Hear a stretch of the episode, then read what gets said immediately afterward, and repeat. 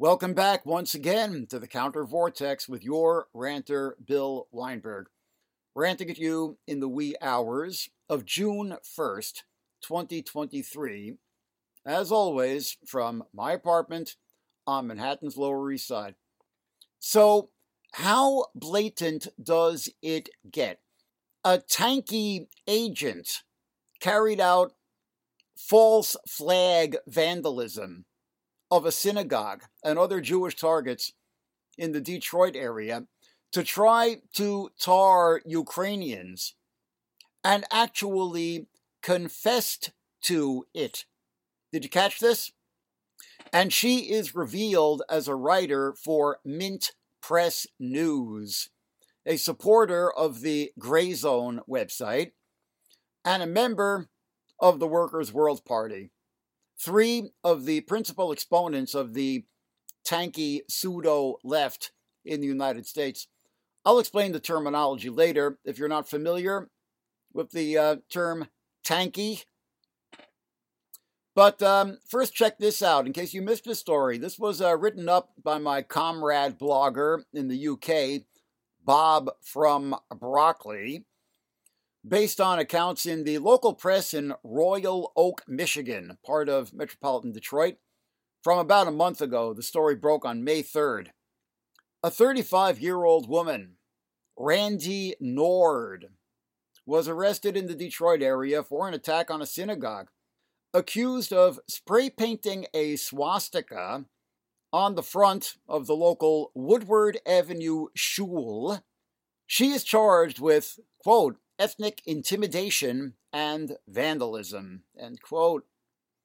Nord told the police that she also painted a swastika on a child's stroller and on a car parked at a local synagogue. So far, as Bob from Brockley points out, this is the sort of anti Semitic desecration that occurs across the U.S. any given week but it gets stranger. Along with the swastika, spray painted on the Woodward Avenue shul, she also scrawled the word Azov. Quote, she said she planned to do as many hate crimes as possible and blame them on Azov, said Royal Oak detective Dan Patelier. She told police she wanted to show people Azov is operating in the U.S. and to instill fear of U.S. support for Ukraine. The Azov Battalion, as I'm sure you know, is the Ukrainian National Guard unit that began as an ultra nationalist militia fighting the Russian backed separatists in the Donbass region in 2014 and has become the focus of Russian attempts to portray Ukraine as a, Nazi state. The phenomenon we have called fascist pseudo anti fascism, and an exponent of the big lie technique by which an increasingly Nazi like state, Russia, accuses the democracy it is attempting to destroy Ukraine of being a Nazi state with staggering cynicism. And note what this Randi Nord was attempting to do here, trying to pit the Jews of the Detroit area against the Ukrainians. There are some 50,000 Jews in the Detroit area and some 30,000 Ukrainians. And she was quite consciously and admittedly trying to pit the two communities against each other. I mean, the cynicism of it is just once again staggering. And let me make clear, in case there is any confusion on this point, this is anti Semitism, despite being a so called false flag attack. Using anti Semitism as a political weapon to stigmatize your enemies with it is itself anti Semitism. It is treating Jews as objects and making the world more dangerous for them. Anyone who would engage in a false flag anti Semitic attack is engaging in anti Semitism. This may have been a fake attack, so to speak, in terms of its intended attribution, but it is not fake anti Semitism. The anti Semitism is entirely too real, as well, of course, as the anti Ukrainianism, so to speak. And we have noted before how contemporary Russian anti Ukrainian propaganda very closely mirrors Nazi anti Semitic propaganda, referring to the stigmatized ethnicity as vermin to be exterminated and so on. And this Randi Nord was so stupidly indiscreet as to blow her cover by bragging about it to the cops, which I think vindicates my remark in our last podcast about the tankies and the false propaganda they spread online of May 19th. I'm convinced that while there may be some useful idiots, so to speak, most of these propaganda partisans know exactly what they are doing. Engaging in these ultra cynical tactics gives them a hard left bad boy, or in Randi Nord's case, bad girl, serotonin rush, a marker of their contempt for such bourgeois concepts as respect for the truth. That is the operative psychology for the ones not actually on the Kremlin tit, as some doubtless are. And indeed, Randi Nord may be one of those who actually is on the Kremlin tit to one degree or another. Let's examine. So, who is Randi Nord? Well, Bob from Brockley finds it turns out that she was a minor celebrity in a particular alternative media sphere. Nord was a staff writer for Mint Press News, a pro Iranian disinformation outlet based in Minneapolis, of all places. Mint Press is mainly known for making stuff up, Bob from Brockley writes. And yeah, I'm going to go into uh, that a little bit here. I first became aware of Mint Press's penchant for fabrication after the Bashar Assad regime's Ghouta chemical attack of August 2013, which left hundreds dead possibly as many as 2,000. And uh, all of the online tankie partisans immediately began promoting the so called false flag theory that the Syrian rebels had actually gassed their own stronghold in the Damascus suburb of Ghouta as a provocation. And abetting this propaganda was a piece from Mint Press News that was making the Facebook rounds immediately after the attack that interviewed survivors of the attack were blaming the rebels and not Assad. It was entitled Exclusive Syrians in Ghouta say rebels behind chemical attack by Dale Gavlak and Yahya Ababneh the first of whom was said to have also written for the Associated Press, giving her some credentials as a you know serious journalist.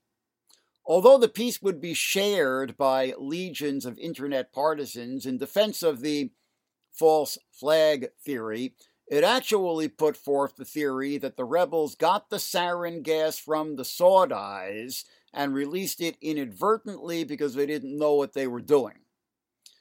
Uh, at first, nobody seemed to notice how questionably sourced the piece was. Who conducted these interviews? Were the writers actually on the ground in Ghouta, which is not indicated in the text? Had anyone ever heard of Mint Press News before? Back then, they were still pretty unknown. And most importantly, how did this square with the numerous interviews with survivors by bona fide groups like Doctors Without Borders and Human Rights Watch and Amnesty International, who clearly blamed Assad?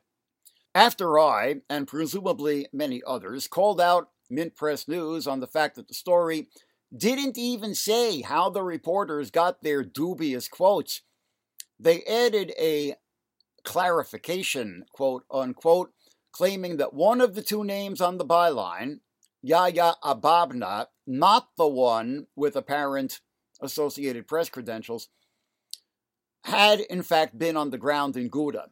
Later still, they added, quote, some information in this article could not be independently verified, unquote. But I still asked, one, if the report was credible, why did the writers give it to an unknown outlet, as Mint Press then was, rather than to the Associated Press?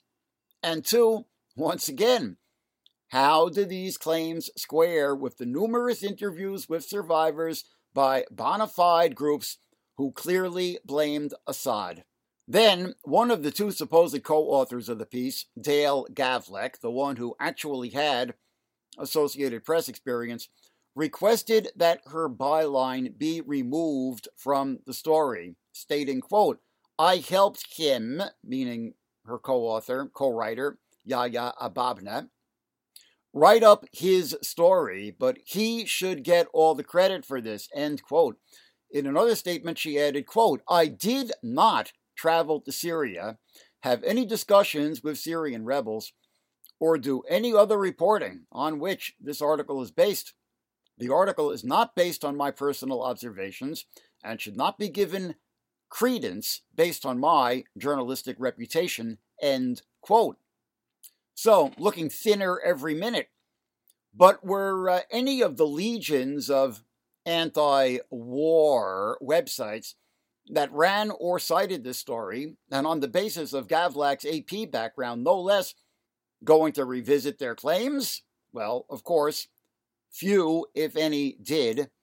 Then, on September 21st, 2013, the New York Times The Lead blog wrote up the controversy, noting that a Mint Press editor by the name of Manar Muhawesh told Gavlak in writing, quote, We will not be removing your name from the byline, as this is an existential issue for Mint Press and an issue of credibility as this will appear as though we are lying. End quote. File under utterly pathetic. And I note, having just checked, that indeed Gavlak's name remains on the story on the Mint Press website. So Mint Press openly admitted to Gavlak that they were putting their reputation ahead of journalistic ethics. Again, staggering cynicism. Yet fools on the internet are continuing to spread their filth around. It does not give one a lot of faith in human intelligence. But the story gets even better. Later, in September 2013, a preliminary UN report on the Ghouta attack determined where the sarin filled artillery shells were fired from, an area just north of central Damascus, known as Mount Kasyoun, which was under tight government control. Not only that, but Human Rights Watch reports that there just happens to be a base of the elite Republican guards there in Mount Kasyoun. So, this basically constituted a proverbial smoking gun pointing to the Assad regime as the source of the Ghouta attack while the credibility of the Mint Press story was rapidly collapsing. The identity of one of the writers, again, the one without AP creds, was examined at the Pan Arab daily Al Bab, which found that Yahya Ababneh was likely a pseudonym for one Jan Barakat. Now, there's nothing wrong with using a pseudonym. But it appears that Barakat had boasted elsewhere, for instance, in a comment to a piece casting doubt on the Ghouta attack claims in um, Britain's right wing Daily Mail, of getting information that the rebels were behind the attack from Russians in Damascus. We may assume either diplomats, military advisors, or spies. So the Mint Press theory, which would be touted by Russian officials, may have also originated from Russian officials. I'm reminded of the famous quote from uh, the writer Karl Kraus diplomats lie to journalists and believe those lies when they see them in print. Embarrassingly, among those to also tout the theory was Jim Naureckas of the progressive Fairness and Accuracy in Reporting, FAIR, in a piece entitled Which Syrian Chemical Attack Account is More Credible? So here is FAIR, engaging in exactly what they accuse the dreaded mainstream media of doing engaging in bogus equivalism, as if factual accounts and fictional ones are equally legitimate.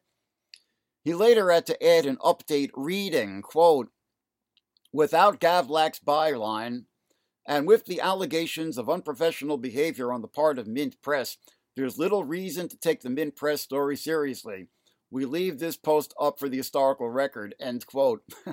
Oops. kind of embarrassing that they fell for it in the first place. For the record, I only noted that Mint Press story on my blog to cast doubt on it before, you know, the New York Times and others did.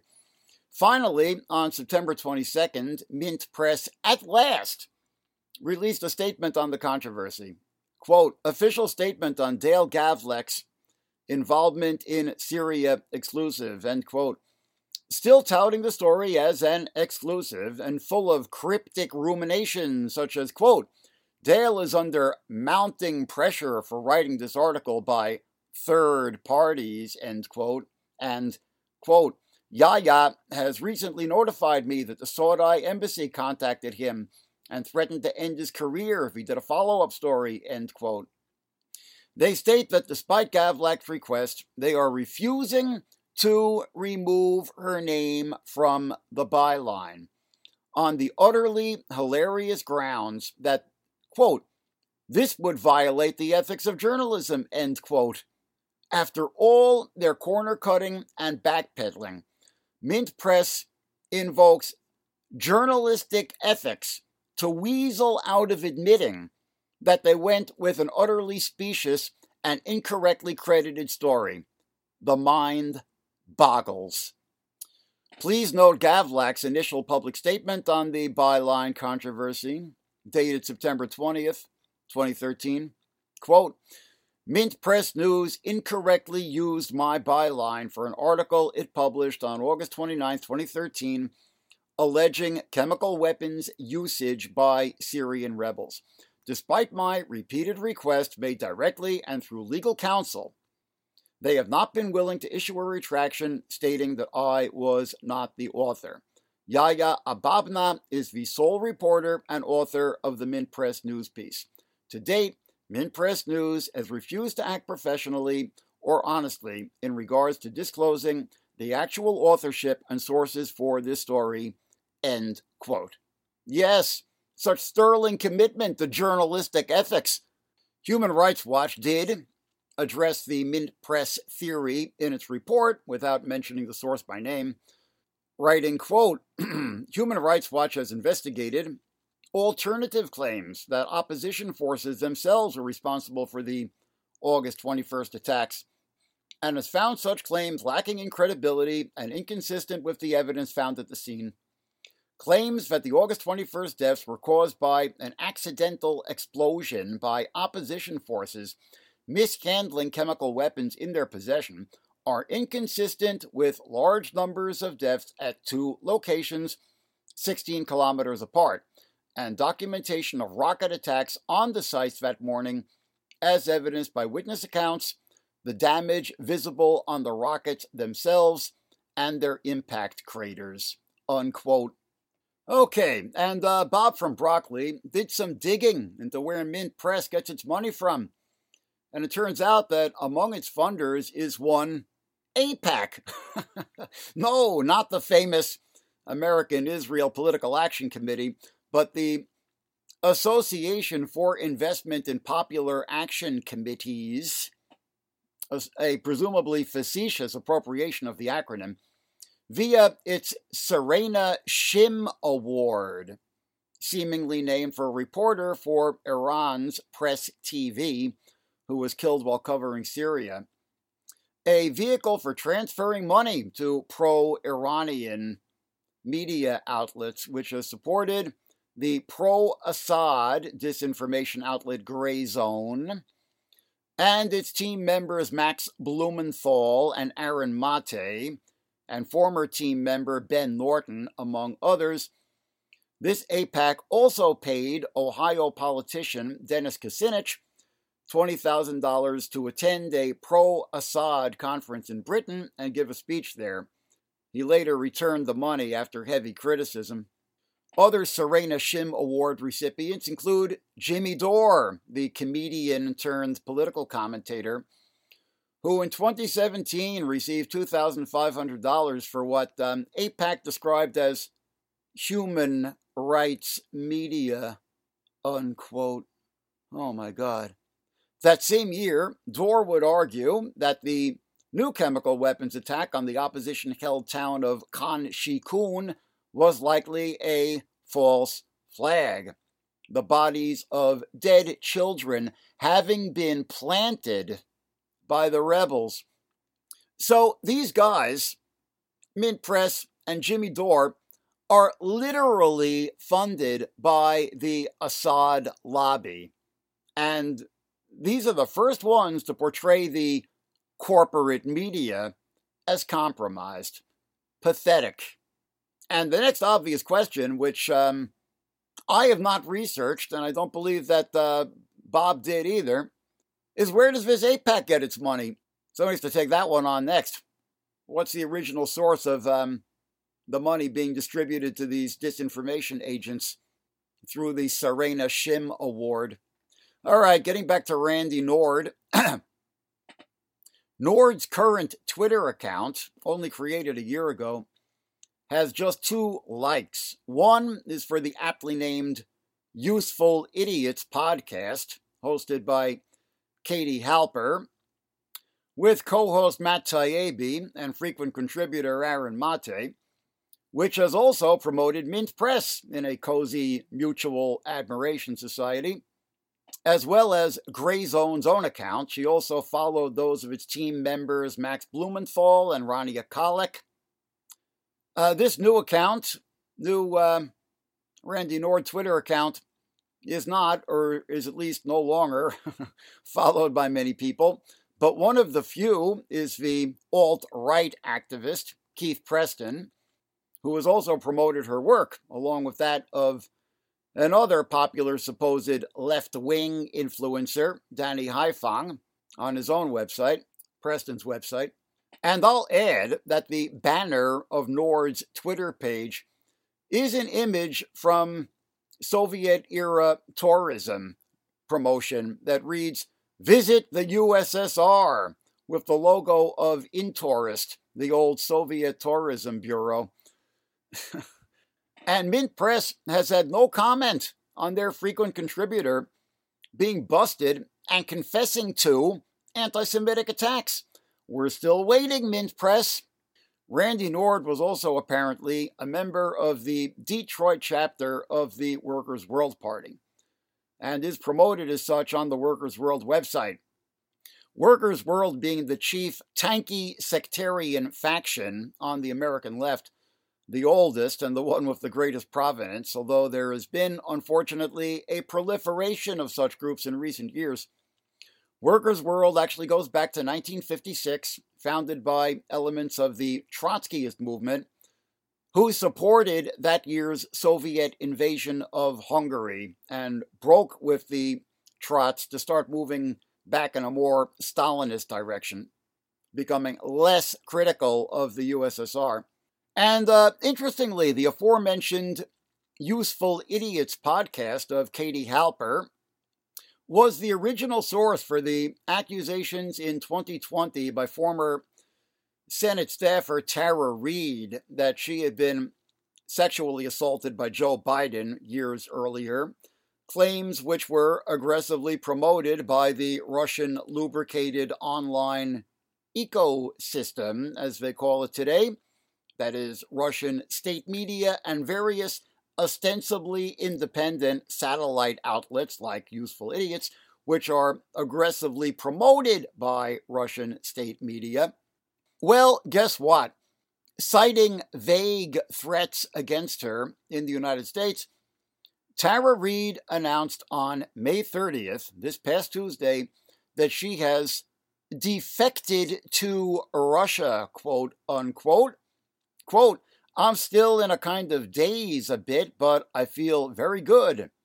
Reade told Moscow state propaganda outlet Sputnik while sitting with Maria Butina, a convicted Russian agent, formerly imprisoned in the U.S., but now a member of parliament in Russia.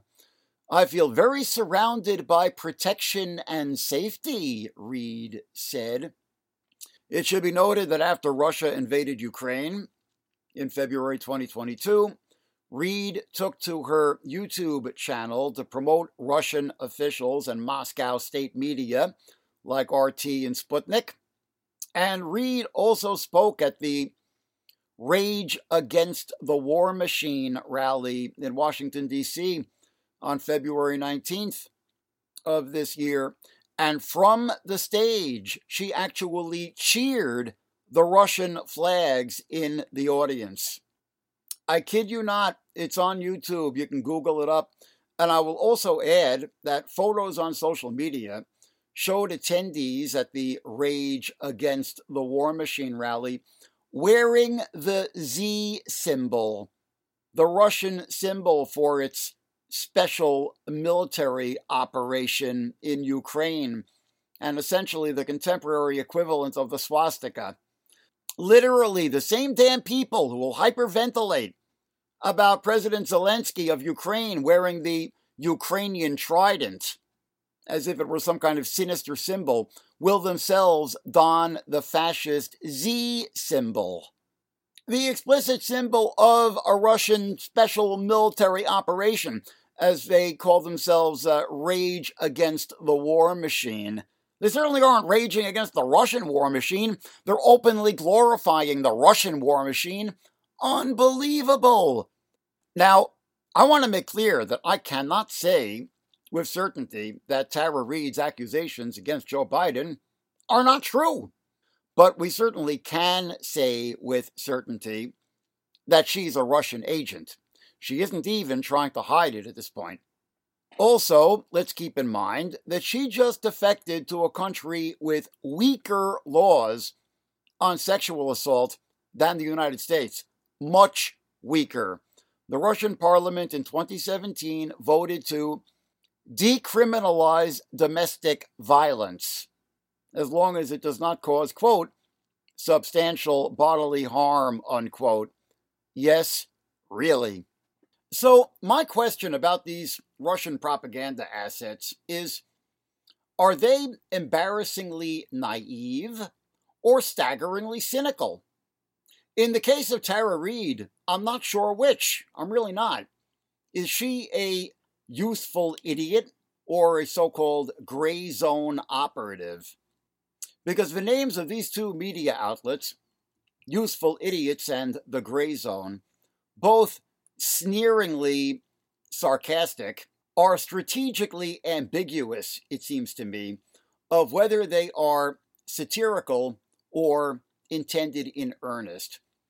I guess the name Useful Idiots has got to be sarcastic, but I'm not sure about gray zone, which is actually a term in the intelligence community as it is called, for the um, sphere of so called hybrid attacks and hybrid propaganda, where the border between state and non state actors becomes blurred, which is very much the modus operandi of the website Grayzone, which is certainly relentlessly promoted by Russian state media like RT and Sputnik. But you can't actually say that they are Russian state media, or whether there is a formalized or merely de facto working relationship between them and Russian state media. Again, strategic ambiguity. These are the two basic varieties of what we in the West call tankies and the Ukrainians call vatniks. They've also been called abs authoritarian bootlickers. I should explain the uh, the prior term, tankies. Those elements of the so-called left that supported Moscow sending tanks into Hungary in 1956 to put down the uprising there, and then into Czechoslovakia in 68 to put an end to the Prague Spring, and then into Afghanistan in 79 and Georgia in 2008 and Ukraine today, even though Russia has long since ceased to be communist, even in name. And these tankies are today making explicit common cause with the far right, quite openly, as in the Rage Against the War Machine rally in Washington, which was explicitly billed as bringing the left, quote unquote, and the right together to oppose military aid to Ukraine. Another exponent of this tendency is what I call hippie fascism. Amy Goodman, on the May 17th broadcast of Democracy Now!, platformed the paleo conservative Eisenhower Media Network to advocate for betraying Ukraine to occupation and genocide under the headline, quote, the U.S. should be a force for peace. National security experts demand U.S. push to end Ukraine war. End quote. The foremost of which experts is retired Master Sergeant Dennis Fritz, who said, quote, candidly, Amy, we are fighting a proxy war with Russia to weaken them, end quote. Such imperial arrogance as if the Ukrainians, rather than fighting for their very national survival, are mere pawns of the U.S. in a sinister design to weaken Russia. But the use the rhetoric of uh, the U.S. being a force for peace and on the supposedly progressive democracy now. Clearly, these big shot reactionary military types are making a big play for the hippie fascism crowd. And I note that one of the key underwriters of the Eisenhower Media Network is Ben Cohen of the very hippie flavored Ben and Jerry's ice cream empire. I note that an Icarus Fest, a so called countercultural event, as it bills itself, is to be held next week in Rutherford, New Jersey, featuring, along with various musicians, Max Blumenthal and Aaron Mate of the Gray Zone. Uh huh. A countercultural event with agents of Russian war propaganda. Great. Hippie fascism. This is actually what it has come to. On May 21st, thousands of demonstrators took to the streets in Sydney, Australia. Legions of openly pro Putin protesters waved Russian flags and held placards reading, hashtag I stand with Russia. One of the speakers was Richard Assange, the father of Julian Assange, who wore a Russian style fur cap and posed for the camera with a Russian flag and a sign calling for free press with an image of his son. How depraved and post truth does it get? Is there no fucking bottom? People are being sent to prison for years in Russia for anti war social media posts.